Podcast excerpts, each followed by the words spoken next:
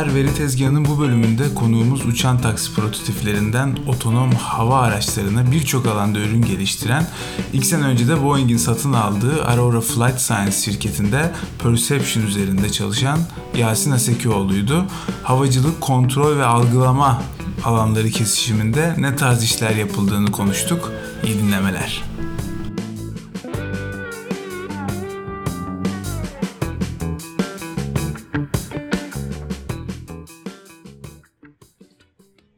Selamlar arkadaşlar. Veri Tezgahı'na hoş geldiniz. Bugün yanımızda Yasin Asekioğlu var. Ee, hoş geldin Yasin. Teşekkür ediyoruz öncelikle zaman ayırdığın için. Hani bugünkü zaten konuşacağımız alan e, biraz daha senin de hani üzerinde çalıştığın havacılıkta bu perception, bu algılama işleri nasıl yapılıyor ve bu alanda ne tarz işler var gibisinden böyle e, gerekince gerektiğinde detaylara girecek bir şekilde biraz muhabbet etmeye çalışacağız. E, zaten hani bu alanda sen e, bir zaten bir 3 4 4 4-5 yıl oldu mu? 4-5 yıllık bir Havacılık aşağı, 4-5 aşağı yukarı havacılık tecrübesi var. Ya e, tarihin de zaten e, bu perception alanında e, aşağı yukarı zaten çalışmaları. O yüzden bu bölüm ben biraz daha sizi dinleyeceğim gibi de olabilir. Bakalım katılmaya çalışacağım. E, çok net benim alanım değil ama ben çok heyecanlıyım yani.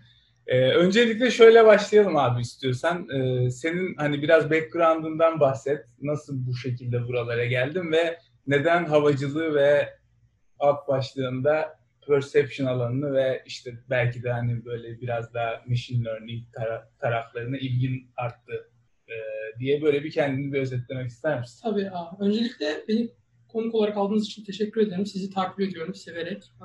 Ben de çok heyecanlıyım yani bu bakımdan. Kendi adıma ben işte lisanstan ve elektrik mühendisliği çıkışlıyım. Lisanstan mezun olduğumda daha ziyade işte sinyal işleme kontrol alanlarına yönlenmiştim. Lisanstan mezun olduğumda Boeing'de iş buldum. Orada da uçuş kontrol sistemleri alanında çalışmaya başladım. Orada daha ziyade çalıştığım zaman uçuş kontrol sistemlerinin tasarımı, gerek olayın işte oradaki kontrol surface'ların kontrolü, oradaki kontrol loop'ların tasarımı veya daha hani sistemik bakışlar, bakış açısından uçuş kontrol sistemleri mimari tasarımına da bakıyorduk bayağı. Orada lisansın son yılındayken ben Pattern Recognition diye bir ders almıştım. Bir de Image Processing. O beni işin açıkçası perception olayına yönlendirdi. Ondan sonra zaten işe başladıktan sonra bayağı bu konuya, bu konuya girmeye hevesliydim. Öyle veya böyle bir yüksek lisans programı buldum. O sırada Philadelphia'da çalışıyordum. UPenn'de Philadelphia'da. Orada Grasp Lab'da Robotics Master'la başladım. Orada master yaptım 3 yıl. Ardından da burası, bu şirket, halihazırda bulunduğum şirkete geçtim. Orası da Aurora Flight Sciences diye bir şirket. Bundan yaklaşık 2-2,5 yıl önce Boeing tarafından satın alınan bir kurum. Burada da direkt olarak Perception alanına çalışıyorum.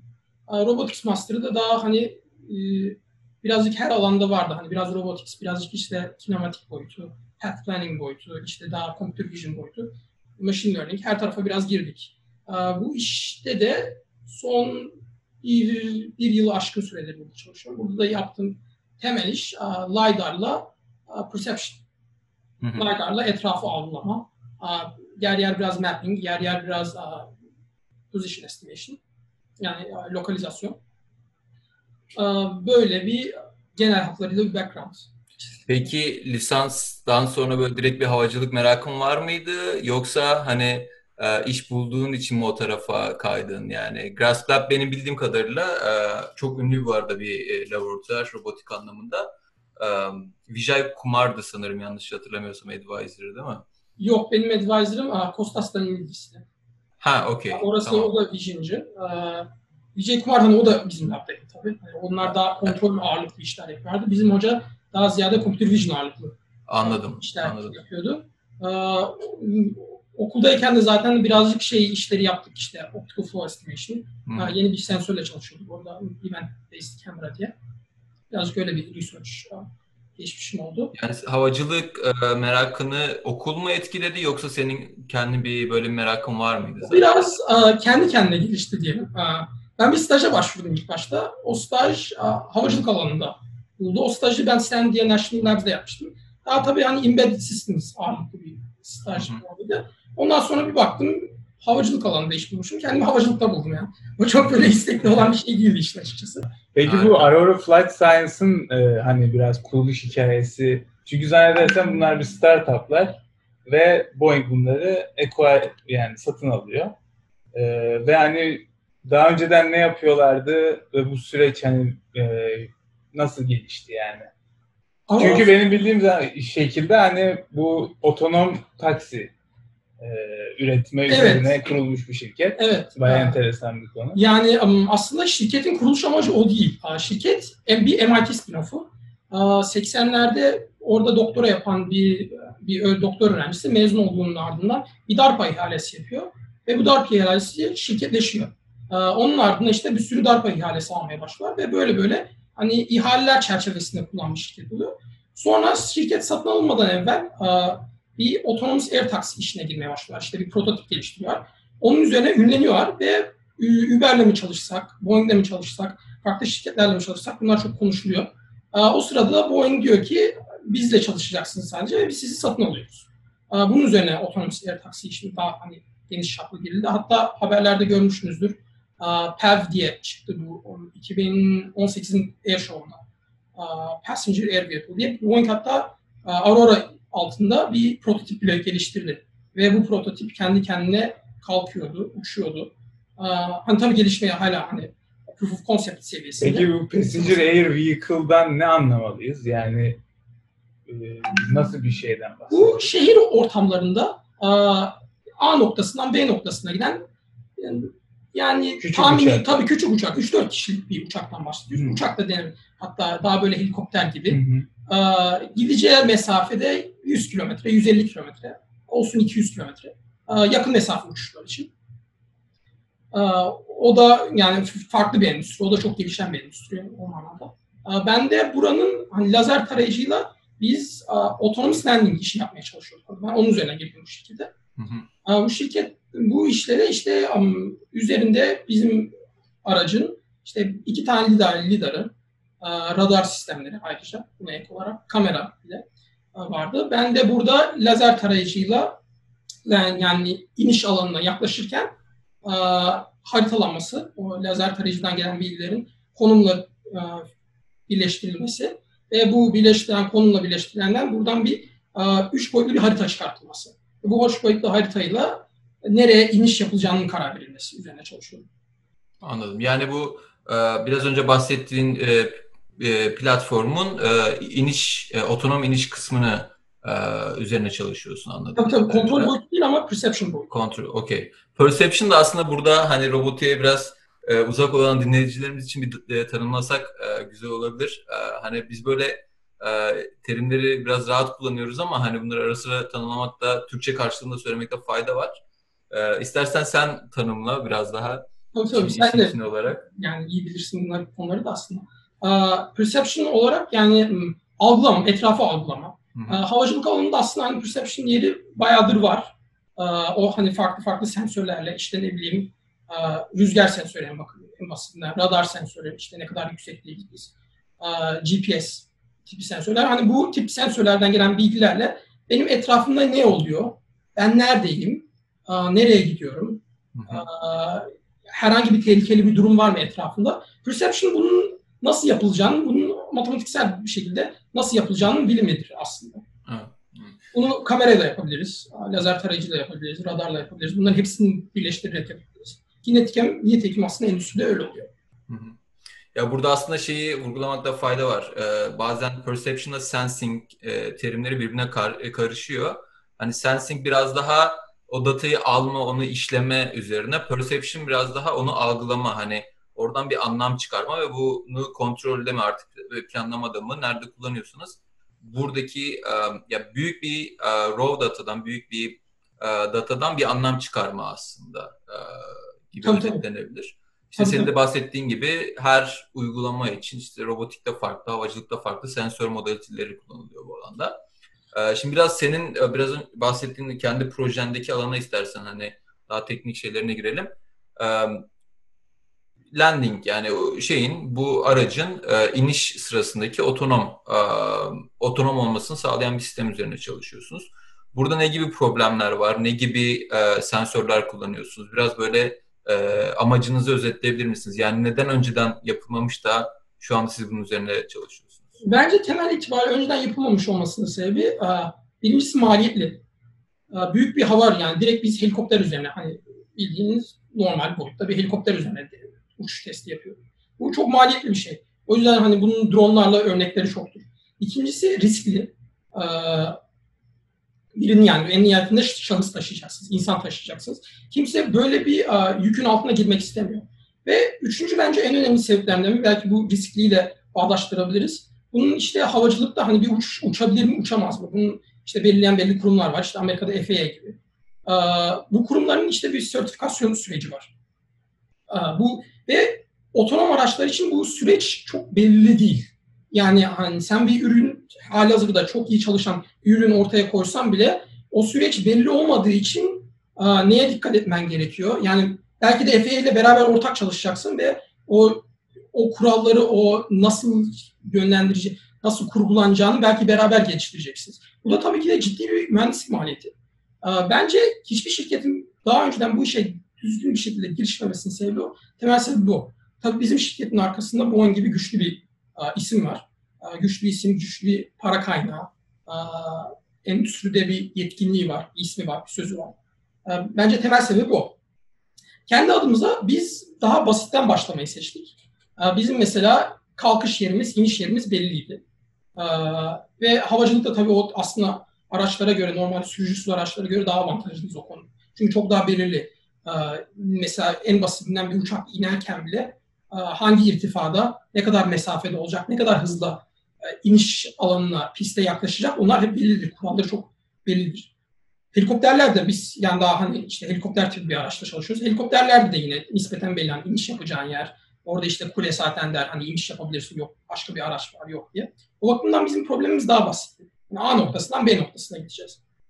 Obstacle avoidance yani hani çevrende gezen araçlar bakımından çok aşırı bir kalabalık yok. Hani evet, havadasın yani. Savaşma, çocukla savaşmıyoruz hani yani şimdi evet. şey yapıyoruz. Hani tabii ileriki noktalardan biri orası öyle bir hedef de var da. Peki bu e, geçen zaten Çağlayan Dicle bölümünde de konuşmuştuk hani şoförsüz araçlarda. Mesela onun bahsettiği e, bu otonom sürüşlerde iki farklı ekol var gibisinden evet. bir benzetme yapmıştı. Hani bir tanesi end-to-end bir sistem. Yani çevredeki bütün dataları toplayıp o gelen dataya göre bir karar veriliyor. Ya da ikinci uçtaki, diğer uçtaki yaklaşımda e, çevreni belli şeylere ayırıyorsun ve hani böyle belli kategorilere ayırıp o kategoriler içerisinde küçük kurallar alarak ilerliyorsun. Burada sizdeki yönetim ya da yaklaşım nasıl diyebiliriz? İşte onun açısından bir hani bir tarihçe vereyim öncesinden. Havacılık alanında aslında hani bu tip hani tırnak içerisinde otonom bayağı uzun bir süredir var ve havacılık alanında genel genel itibariyle daha sistematik bir hep, hep tasarım rule based diyebilir miyiz? Yani neredeyse hep rule based diyebiliriz yani büyük ölçekte. Hatta bizim zaten, yani, zaten mesela yani bir Boeing uçağı, yolcu uçağı bir seyahat boyunca kaç dakika gerçekten pilot sürüyor? O da ilginç bir konu hakkında. Ortalama bir Boeing uçağında yaklaşık 8-9 dakika olması lazım. Bir Airbus şu anda 4-5 dakika. Hadi ya. Sadece indirip kaldırmak gibi bir şey. İndirip kaldırmak gibi hani ani müdahale yerler. İndirip kaldırmanın da çoğunu aslında pilot yapmıyor. Yani. Orada işte hani siyah programı, program diyorsun bilgisayarı. Ben şu noktadan şu noktaya gideceğim diyorsun. Anladım. Ama tabii air taksi probleminde çevre biraz daha dinamik. Tabii, daha tabii. şehir içi olduğu tabii, tabii, için tabii, tabii. problemler şey oluyor. Peki o yaklaşım nasıl? end-to-end bir sistem kurmaya yaklaşımı var yoksa? Yok kesinlikle değil. Sistem bakış. Havacılıkta genel itibariyle ama sistem mühendisliği bayağı ön plana geçiyor. Yani işte en basitinde mesela bir uçak yapacağız. Bir görev sistemi var. Sistemleri birimi vardır. Bir uçuş kontrol sistemleri birimi vardır. İşte ne bileyim havalandırmasıdır, carttır, cürttür. Bunların hepsi ayrı ayrı sistemler.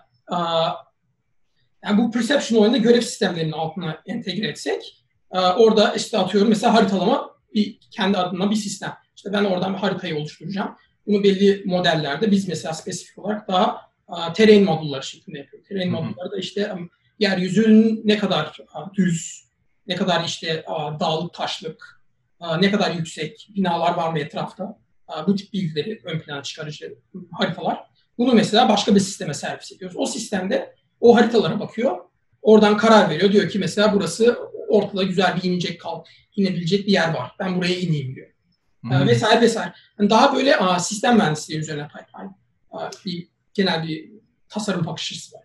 Anladım. Ya bu hani biraz önce bahsettiğin işte Boeing veya şu anda e, e, var olan ticari yolcu uçaklarının aslında inişi e, yatay bir iniş ama sizin projedeki iniş dikey bir iniş yanlış anlamadım. Evet doğru. Değil mi? Okay. Doğru, doğru. Şimdi buradaki e, durum da mı aynı şekilde? Yani bir helikopter veya işte multicopter yolculuğu multicopter süren bir e, pilot da çok az bir sürede e, sadece landing ve take off'ta mı kontrol ele alınıyor yoksa ya da sormaya çalıştığım şey şu aslında hani e, yolcu uçaklarına göre normal fixed wing uçaklara göre otonom seviyesi ne kadar helikopterlerde? Evet, yani otonom seviyesi bayağı yüksek aslında. Normal sivil helikopter araçları için öyle olmayabilir ama askeri ben kendim yaklaşık 3,5-4 yıl askeri helikopter araçları üzerine çalıştım. Oralarda çoğu şey otonomdur. Yani çoğu manevralar şeyler. Yine bir uç programı girilir ve hani o helikopter onu takip edebilir çok rahatlıkla. Hı hı. tabii helikopterlerin hani kullanım amaçlarına göre daha dinamik kullanmak mecburiyetinde olabiliyorsun. O zaman pilot devreye girer. Evet. Ama yani araçlarda o şey var. O yetenek var yani. Şey. Anladım. Peki e, gene sizin de aynı şeydeki gibi yolcu uçaklarındaki gibi otonom yapmaya çalıştığınız kısım in, iniş kısmı. Buradaki e, problemi biraz bahsedebilir misin? Yani e, az bir az da olsa gene de bir human supervision var anladığım kadarıyla. Bir pilot orada e, en azından bir şöyle bir aşağıya bakıp ya buraya inilir mi acaba diye bir bakıyor tahmin ettiğim kadarıyla. hani e, siz bunu mu otonom hale getirin? Yani perception algılama dedik. E, burada mesela nelere bakıyorsunuz? O şeyden bahsettin. Hani e, işte indiğimiz e, uçağın şey helikopterin kalktığı ve indiği yer belli. Ama sonuçta oradaki bazı şeyler değişebilir veya siz farklı yerlere de isteyebilirsiniz. Buradaki perception e, algoritmalarına ne gibi şeylere dikkat ediyorsunuz? Şöyle bizde aslında hani o human supervision kısmına gelince yani direkt onun üzerine bir karar verilmiyor yani. Aslında daha geliştirmekte olduğumuz için e, yani o karar pilota giriyor. Pilot onaylaması lazım. Pilot onayladığında tamam ben buraya inebilirim. O zaman helikopter iniyor. Ee, yani bir human supervision olmak zorunda o bakımdan. İlk etapta özellikle sürücü araçlarda buna benzer bir evet. mentalite var. Hani ya, sürücü müdahale edebiliyor istediği zaman. güvenli olmayan bir durum olduğunda. bizim temel bakış açımız o yöndeydi. kendi adımıza karşılaştığımız problemler. Biz şimdi ilk etapta basit olsun diye GPS direkt kullanıyorduk iniş yapmak için. Ama sonradan fark ettik ki özellikle şehir tipi ortamlarda binaların arasında kaldığınızda GPS'e çok güven olmuyor. Hı. Mesela onu bir şekilde temizlemeniz lazım o gürültüyü. Sensör fusion boyutu biraz oraya giriyor. Ben kendim mesela lazer tarayıcı kullanıyordum onun için. Lazer tarayıcıyı aynı zamanda da bir altimetre şeklinde kullanıyordum. Hmm. O şekilde oradaki gürültüyü temizliyor. Yani LiDAR'la e, o anki e, helikopterin veya işte e, aracın altındaki alana bakıp ne kadar yükseklikteyim. E, buna bir ikinci bir e, e, veri kaynağı, GPS'in yanında bir veri kaynağı sağlıyorsun. Tabii, tabii. Bu ikisini kullanarak daha e, robust bir şekilde herhalde karar veriyorsun. Evet. Buradaki robustness'ı nasıl peki hesaplıyorsun? Yani elinde iki bilgi kaynağı var. Bunlardan birisi yanlış, birisi doğru. Hani hangisine güvenmek istediğin gerçekten mesela şu lider datası daha güvenlidir mi diyorsun modele? Yoksa ikisi arasında belli bir hani weight mi var ya da nasıl o o o, o karar nasıl veriliyor? O karar şöyle GPS'in içinde zaten hani mesela kapalı bir GPS sistemi var. GPS işte bir ivme ölçer, gyroskopla beraber bir sistem. Orada zaten hani genel itibariyle bir hani o anki GPS'e ben nasıl ne kadar güvenebilirim bilgisi şey vardı, bilgisi çıktısı vardı. Onu Hı-hı. kullanıyorduk. O bir input. İkincisi iki tane lazer tarayıcımız vardı. Bu iki tane lazer tarayıcıyı karşılaştırıyorduk ne kadar alan gördüğünle alakalı. Tabii lazer tarayıcı mesela yerin iyi bir kısmını görmüyorsa, daha ziyade duvar görüyorsa o zaman ona çok güven olmuyor. Tabii tek bir noktaya bakıyor. Tabii tabii tek bir noktaya bakıyor böyle. O zaman mesela diğer lazer tarayıcıya daha fazla ağırlık basıyor. Oradaki weighting o şekilde oluyor. Hmm. Accuracy metriği olarak da hani tabii ki de uçuş sırasından öyle bir accuracy metriği çok olmuyor ama kendimiz a, evvelden uçaktan a, military grade yani şey askeri ölçütlerde lazer tarayıcılar var. Öyle aşırı hani 10 bin fit yükseklikte uçarken bile hani santimetre seviyesinde bir accuracy tutturabiliyorsun. Onlarla önceden biz bir oranın zaten haritasını çıkartmıştık.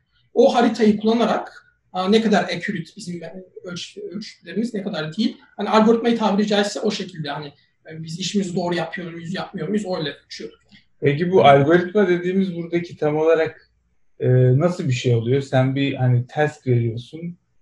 O testten çevreden e, işte bir simülasyonun var. Çevreyi algılıyorsun. Hı hı. E, ve hani accuracy'ni neye göre arttırmaya çalışıyorsun? Yani oradaki işler AI based hani machine learning based bir şey mi gidiyor yoksa hakikaten böyle deneme yanılmayla en yüksek accuracy'yi tutturmaya mı çalışıyorsunuz diye soruyorum. Orada machine learning ol boyutu çok yok. Çünkü kurallarımız da aslında bizim yani bu spesifik projedeki işimiz daha ziyade üç boyutlu geometri. Hmm. Ee, oradaki kurallar bayağı hani aslında yani dünyanın evrenin her yerinde uyması gereken, çalışması gereken şeyler yani. Ee, orada hani accuracy olarak da dediğim gibi yani önceden bahsettiğim gibi hani simülasyon ortamında tabii ki de hani zaten ne kadar yüksekte değil. Ee, onu biliyorsunuz. Zaten genel itibariyle bu tarz algoritmalar simülasyon ortamlarında çok güzel çalışır. Çünkü hiç noise yok. Yani onun için çok güzel bir lazer tarayıcı modelinizin olması lazım. Çok güzel bir kamera modelinizin olması lazım. Ee, o noise'u hani düzgün bir şekilde entegre edebilmeniz lazım. Burada şeyi söyleyeyim. Bu ünlü uh, Rodney Brooks işte ünlü bir robotikçinin bir sözü vardır işte simulations are doomed to work diye. Hani simülasyonlar çalışır yani eninde sonunda çünkü uh, çalışması için uh, üretilen şeyler platformlar yani. Özellikle sanırım hani ben de kendi research'ımda mesela simülasyon çok kullandığım için biliyorum. Rigid robotics'te bile yani rigid robotics'te bile simülasyonlar gerçekten zor yani gerçek oradaki çalıştığınız modelin gerçek hayata geçmesi bayağı hatta sırf bu konu üzerine işte e, Simtutorial diye bir araştırma alanı var. Neyse yani demeye çalıştığım şey simülasyon olayı sizin alanda havacılıkta veya bu havacılık otomasyonu konusunda ne kadar kullanılıyor? Çünkü tahmin ediyorum ki orada çok daha farklı dinamikler var. Tabii tabii. Yani simülasyon en basitinden şeyde bile yani biz kendimiz hatta ben bir ara simülasyon laboratuvarları kuruyordum. Kontrolleri yani düzgün çalışıyor mu bütün işte aksamlar, işte joystick düzgün çalışıyor mu? Bunları anlamak için, ölçmek için. Actuator'lar düzgün şekilde hareket ediyor mu? Aynı şekilde bu işte GNC deniliyor genel itibariyle havacılıkta. Guidance Navigation Control. Bunlar tek bir birimdir. Bunlar işte uçuş kontrol kanunlarını tasarlayan insanlar. Nasıl uçacak helikopter? Ben joystick'i sağa vurduğumda, sola vurduğumda nasıl uçacak? Nasıl bir pilot nasıl bir his alacak? Bunlar için mesela simülasyon ortamları kullanılıyor. Ee, o pilotu verdiği mesela biz direkt pilotlar getirirdik, uçururduk simülasyonu. Derdi nasıl hissediyor? Gerçeğe yakın mı? Olması gerektiği gibi. Yani burada atıyorum mesela geri tepki, e, beklediğim bir geri tepki bir şekilde. E, kendi adımıza da simülasyonun aynı şekilde e, tabii perception aynı dediğim gibi hani noise olmadığı için hani düzgün lazer tarayıcı modelleri olmadığı için çalışır. Hani bizde de ama tasarım yaparken çok faydalı oluyor. Şöyle burada şu yapman gerekiyor. Hani temel itibariyle hani temel mantıkta algoritma çalışıyor mu? Temel mantığı düz, düzgün mü? İşte hani bir yerde saçmalamış mı tabiri caizse. Yani bunları anlamak için tabii simülasyon ortamları faydalı. Ama en nihayetinde benim gördüğüm, üniversitede hatta yüksek lisanslı bir projede yapmıştım. Benim gördüğüm şey şey olmazsa yani real hayat, simülasyonun çalışacak real hayatta çalışacağı manasına gelmedi. Gerçek data mecbursun yani. Bunlar karışmıyor. Evet. Ya ilk tada toplama uçuşları yapıyoruz yani. İlk böyle denemeler için herhalde bir simülasyonda deneyip ondan sonra tamam hani bu algoritma umut vaat ediyor. Ondan sonra biz gerçek datayla artık çalışalım. Orada da military, e, askeri tabanlı daha yüksek e, e, accuracy'li sistemleri kullanarak datanızı veya işte algoritmanızı e, valide ediyorsunuz anladığım kadarıyla. Yani genel olarak şey bu anladım. Evet. Ee, Okey süper. Ee, biraz şeyden ha, senin bir sorunun mu var? Evet, sadece şey şeyi merak ettim. Yani hani bu tarz e, bir uçuşu başından sonuna kadar düşününce hatta bu air taksi durumuna da özel olarak düşünürsek hiç böyle orada çalışılan hani daha çok işte yapay zeka, machine learning tarzı problemler var mı? Yani sonuçta orada bir sürü sensör datası giriyor. Ee, senin bir işte çevre algılaman falan. Belki de hani mesela atıyorum işte nereye ineceğini makinenin karar verebileceği falan böyle çalışmalar var mı merak ettim. Şimdi Yasin biz bu arada e, yapay zeka podcast olduğumuz için Salih illaki makine öğrenmesine çekmeye çalışıyor. Yok yok Yok, yok. kesinlikle ondan dolayı sadece şey yani sonuçta sen bir Evet, işi yap bir işi rule based yapamıyorsan yapay zeka. Evet, evet. Yani aslında bu biraz da şey bir algı var. Hani her şeyi deep learning'e koyayım çıksın şeklinde bir yaklaşım tabii ki gerçek hayatta yaramayan bir şey. Praktik değil ya da e, riski fazla. Daha oluyor. işte o, onu bir kontrol etmen lazım. Bir envelope etrafına o Evet. pipeline'da constrain etmen lazım gibi Evet. kullanıyorsan. Hı hı. Bizde de deep learning nerede kullanılıyor? Aynı işte hani araçlardaki gibi e, işte kamera etrafında ne var ne yok. Hani daha ziyade classification için. Hı. işin açıkçası. E, işte uçak geliyor. Yok bu kuş. Yok bu başka bir şey. Onun için deep learning kullanılabiliyor. Kullanıyoruz hatta. E, onun haricinde çok kullanmıyoruz işin açıkçası. Birinci sebebi de e, dediğim gibi önceden bahsettiğim hani havacılıkta bir ürünü certify edebilmen için deterministik bir sistem olması lazım. Hı. O yüzden zaten her şey sistem sistem individual. Ee, yani ayrı ayrı sistem sistem. Çünkü mesela bir hata olduğunda o sistemi izole edebilmek istersin. Ee, hı. o sistemin girdilerini çıktılarını izole edebilmek, kontrol edebilmek istersin. Özellikle karar verme mekanizması olarak e, yapay zeka kullanmayız o yüzden.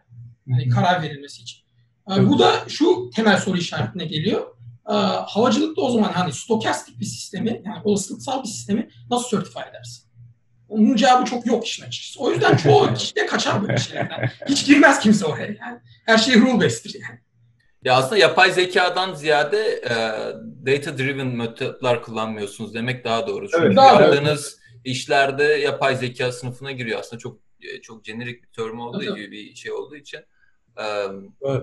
E, ama şey çok ilginç. Mesela e, sürücüsüz araçlara baktığımız zaman bugün e, yollarda yüz binlerce deep learning hatta deep reinforcement learning kullanan e, araç var. Yani işte Tesla'ların hepsinin e, deep learning kullandı veya diğer e, e, işte yarı otonom araçların hepsi deep learning kullanıyor.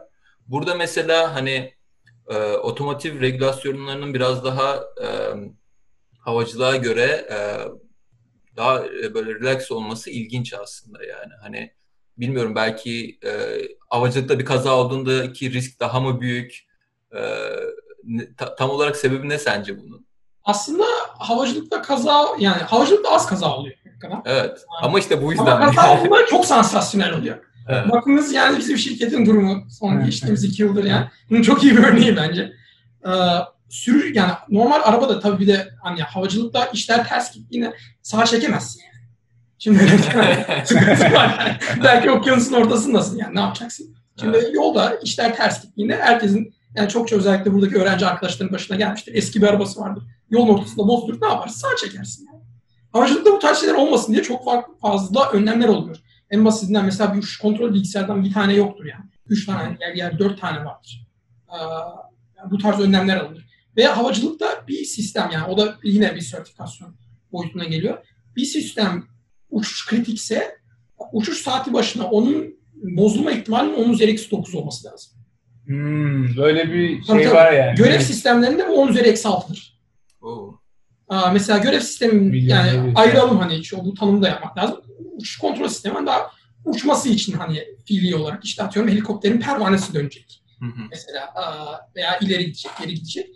Görev sistemi de işte mesela GPS'idir, işte bu aa, otopilot özellikleridir. E, bu, İşte radarıdır, cartıdır. bu olasılık nasıl hesaplanıyor? Bu Yani, olasılık nasıl hesaplanıyor? Çok, çok güzel bir soru. Aa, Her bir sensörün mesela sensör bazından bakalım. Her bir sensör zaten tasarlan- tasarlanırken bunun bir reliability metriği vardır. Bunu da üreticiler verir. Bunu işte yani V veya kapılarıyla işte şey and or logic gate'leri var ya. İşte Hı hı. bu genel mentaliteyle hani onun probabilistik Aynen, bir sonuç bir hesap- hesap çarparak. Evet, yani bunun yani işte reliability engineering diye bir alanı var yani. Yani havacılık Hmm, güzel. Şimdi e, şey dedik hani işte data tabanlı metotlar çok fazla kullanılmıyor. Daha böyle işte rule based metotlar. Ama e, iki tane benim işte takip ettiğim kadarıyla iki tane gelişme var yakın zamanda. Birincisi e, Amerika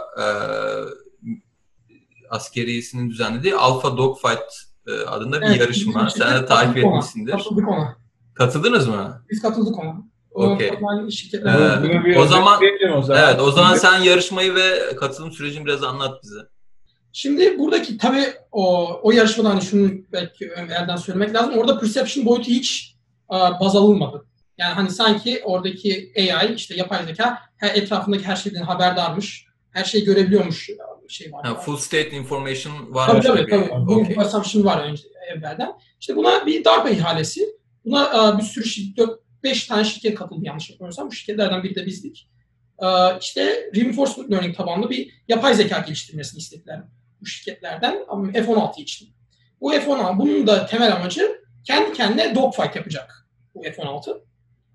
Başka bir yani dogfight dediğimiz yani direkt taarruz, birebir taarruz şeklinde. İşte orada da bunlar böyle bir yapay zeka geliştirdi. Hem bizim şirket hem farklı şirketler.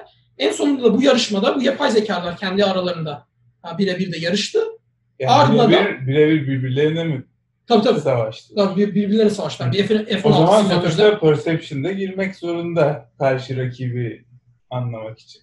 Ee, işte o etrafını hani görme konusunda mesela karşı düşman araç nerede bunu biliyorsun varsayılıyor. O da, o da var. Etrafında ne var ne yok bu bilindiği varsayılıyor. Okay, okay. Ee, yani hani işte benim aracım ne durumda bunların hepsinin var, bilindiği varsayılıyor. Her şey düzgün çalıştığı varsayılıyor.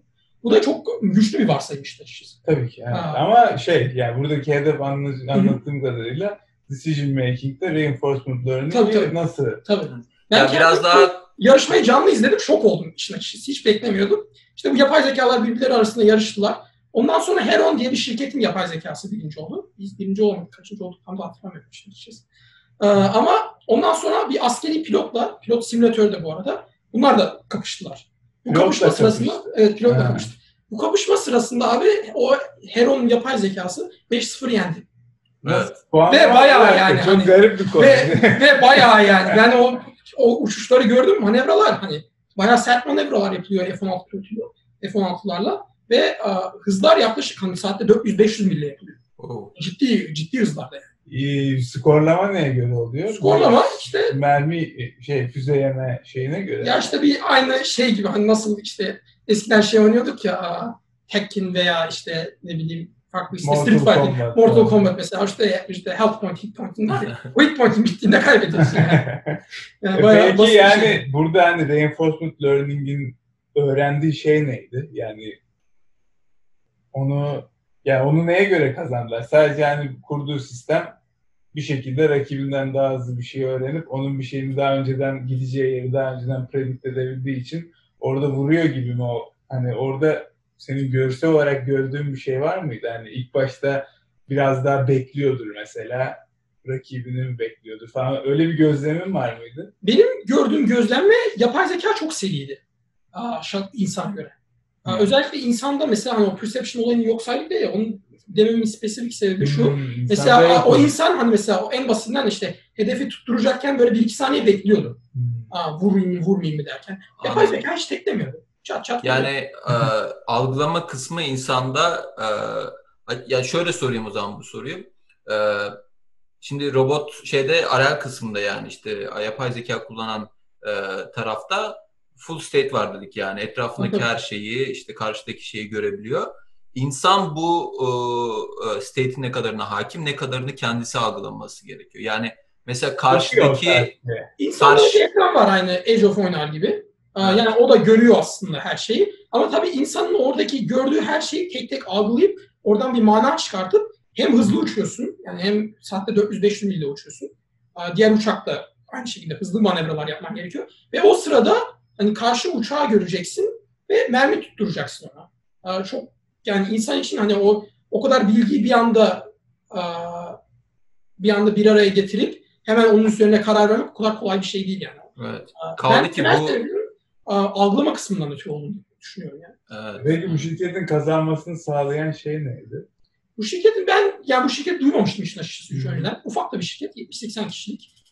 Bunlar DC'de bir şirket. Genel itibariyle research based. Çoğunlukla doktoralı eleman iş alıyor. Daha ziyade böyle butik darpa ihaleleri yapıyor. Bizim şirkette benzer bir çalışma mantıkları var aslında. Bizim biraz daha yine bir üretim kanadımız şeyimiz var. Hı hı. Onlar bayağı böyle bildiğin ağır research şirketiymiş. Onu gördüm.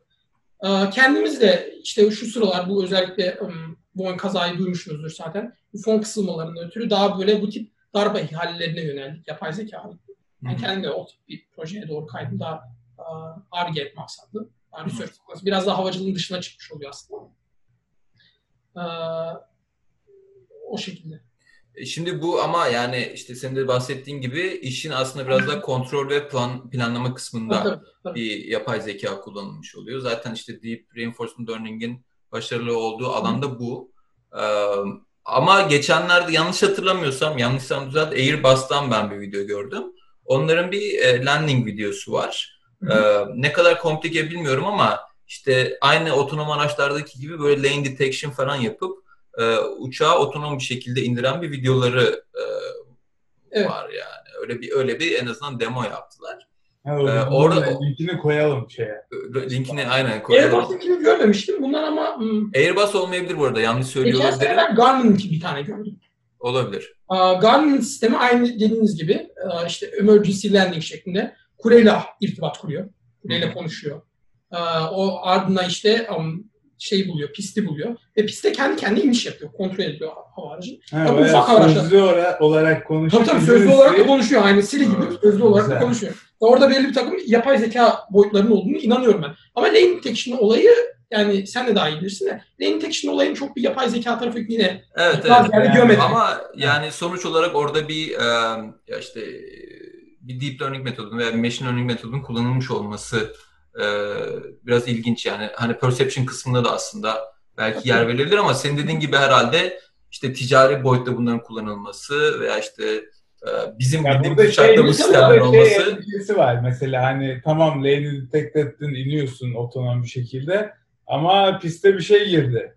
Orada cancel etme kararını Evet. verebiliyor mu vesaire. Hani Tabii bir- onlar o boyutu var. Mesela o spesifik uygulama Garmin uygulamasında birincisi pilot zaten hani devre dışı kaldığında kullanacağım bir sistem olarak görüyorsun. Hı hı. Yani zaten işler gitmiş, batmış yani pilot gitmiş.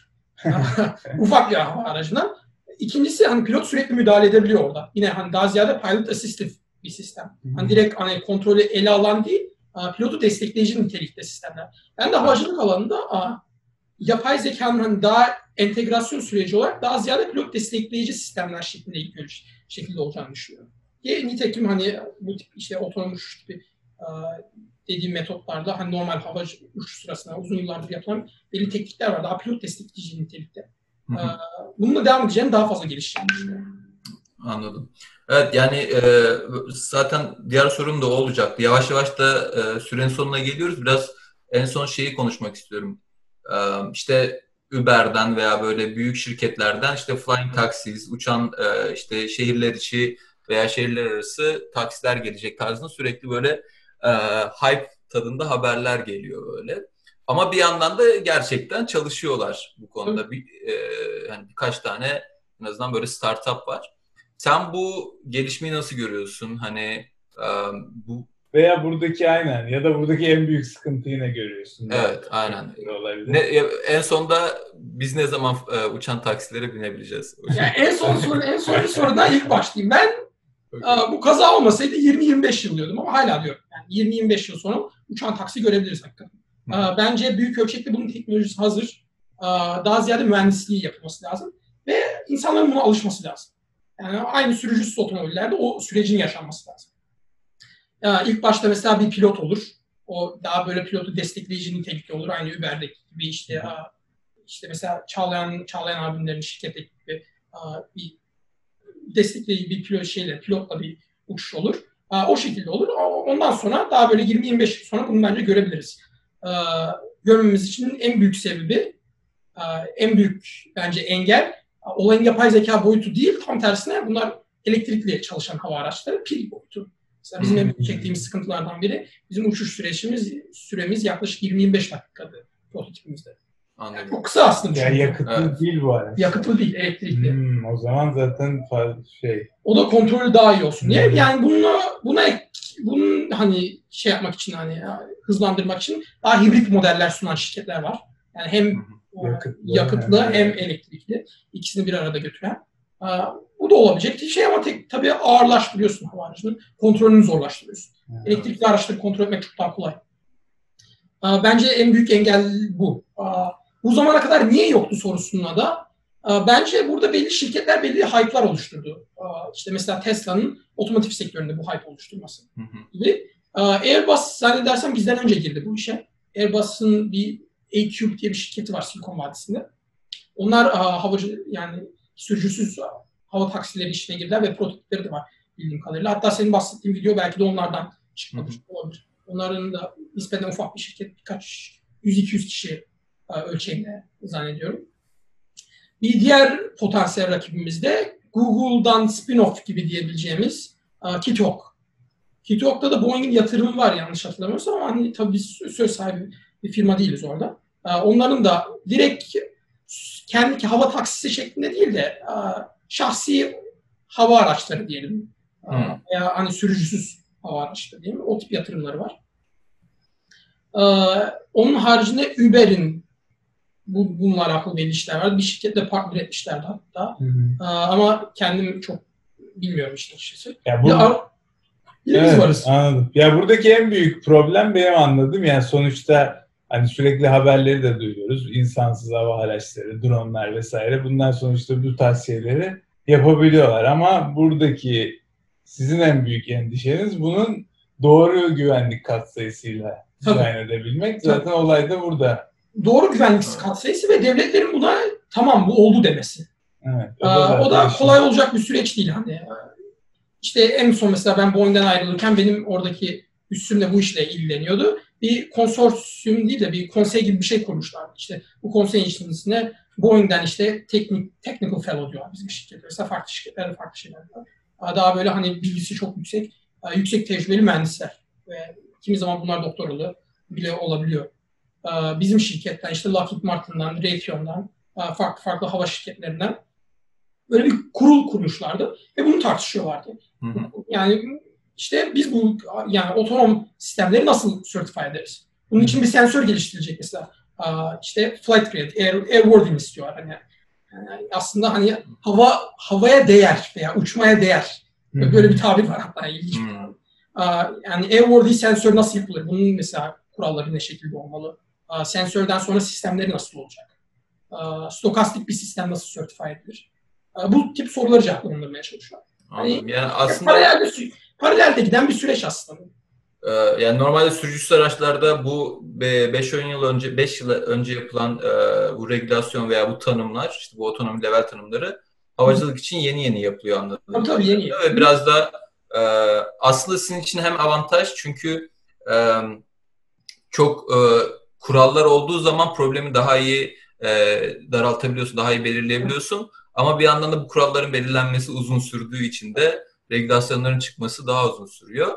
Ama 20-25 yıl gibi bir e, şey duydum ben yani herhalde. ya benim, benim tahminim o şekilde. Çünkü halihazırda mesela bizim şirket açısından baktığımızda hani bir aslında tam hani A'dan Z'ye her şeyle çalışan bir prototip değil de hani hı hı. yaklaşık 100-150 kişinin 100 kişinin ortaya koyduğu bir prototip var yani. Ve bu çok evet. kısa bir sürede oldu. 1-1,5 senede oldu.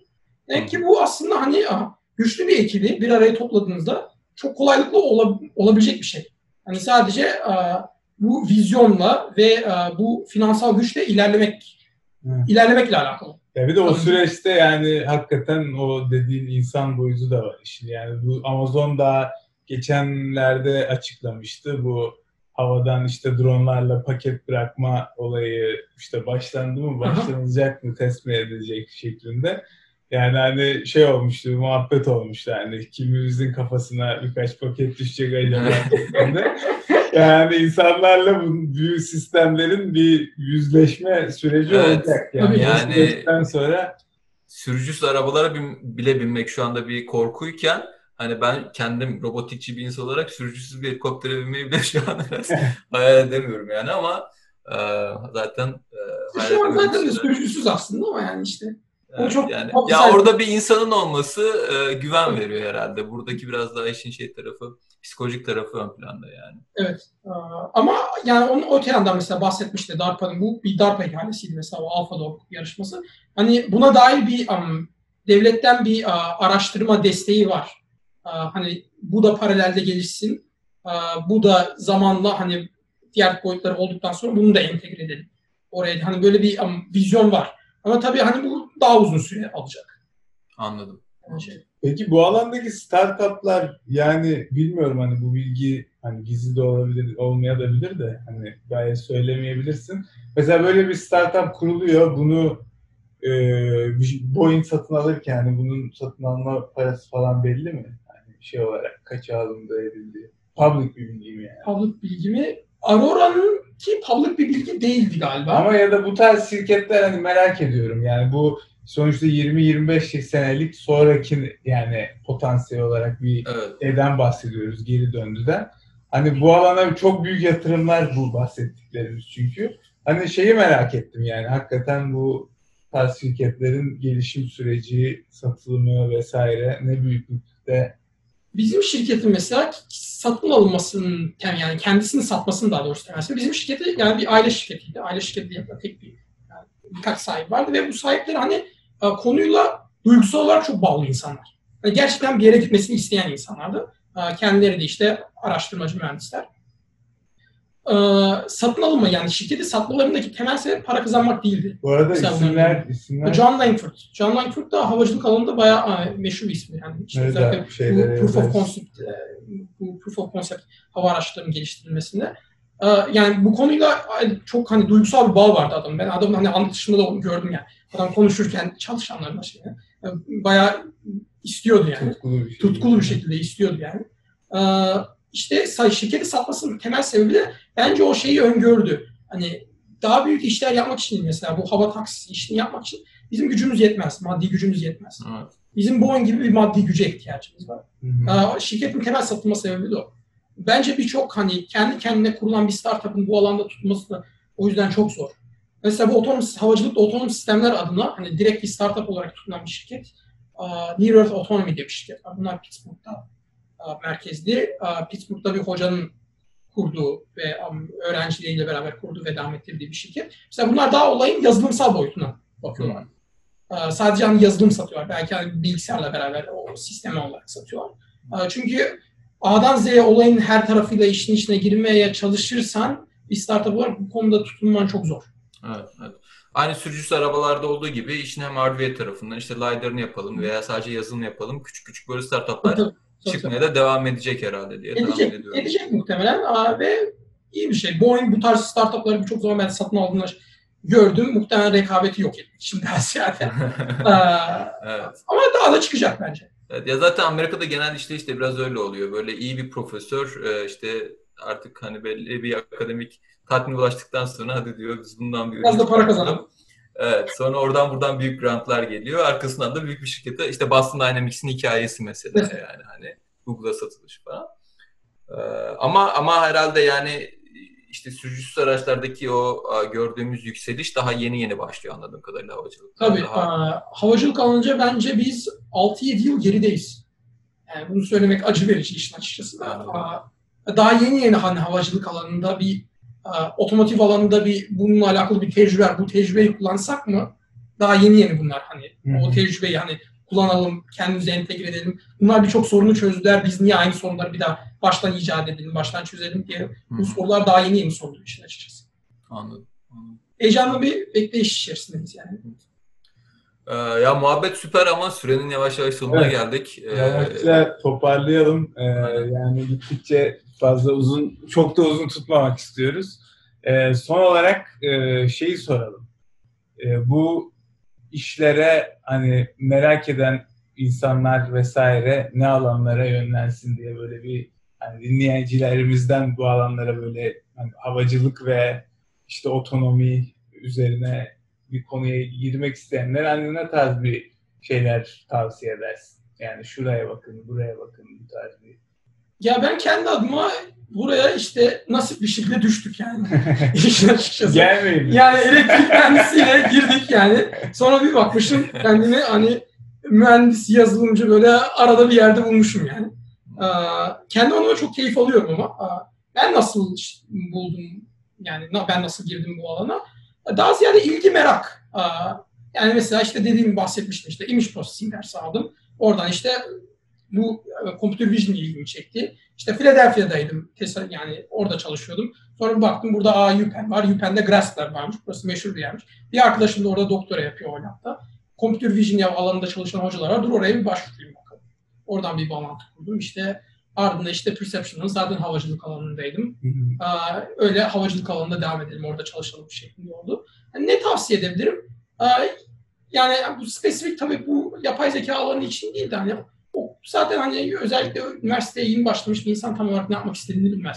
Yavaş yavaş ders aldıkça, son sınıf derslerine geldikçe böyle bir ilgisini çektiği, aa, aa, hoş gelen alanlara doğru yönlenir. O alanlara doğru hani yönlenin yani hani bu, bu zormuş, bu kolaymış diye seçmeyin. Daha ziyade hani bu ilgimi çekiyor, ben bunu yapayım şeklinde girin bence. Ama oradan sonra zaten bir şekilde yolunu buluyor insan. Evet. Hakikaten. Gayet güzeldi. Harika. Okey, Peki. çok teşekkür ederiz Yasin. Aa, süper bir e, muhabbet oldu. Ee, Evet yani Ben teşekkür bilmediğim bilmediğim kaç tane şey öğrendim sayamadım. Ben zaten. teşekkür ederim. Yani, Ya biz her şu anda her konuşmacıya muhtemelen bunu söylüyoruz ama e, ikincisini kesin yapmamız lazım çünkü benim daha sormak istediğim bir sürü soru var. o yüzden e, ileriki tarihlerde gene ağırlamak isteriz seni.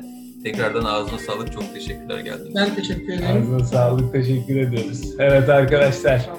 E, Veri Tezgahı'nda e, bugün Yasin Asekioğlu ile birlikteydik. E, haftaya tekrar bir dahaki bölümde görüşmek üzere. Herkese iyi akşamlar ya da iyi, iyi sabahlar diliyoruz. Hoşçakalın. Hoşçakalın. Görüşürüz.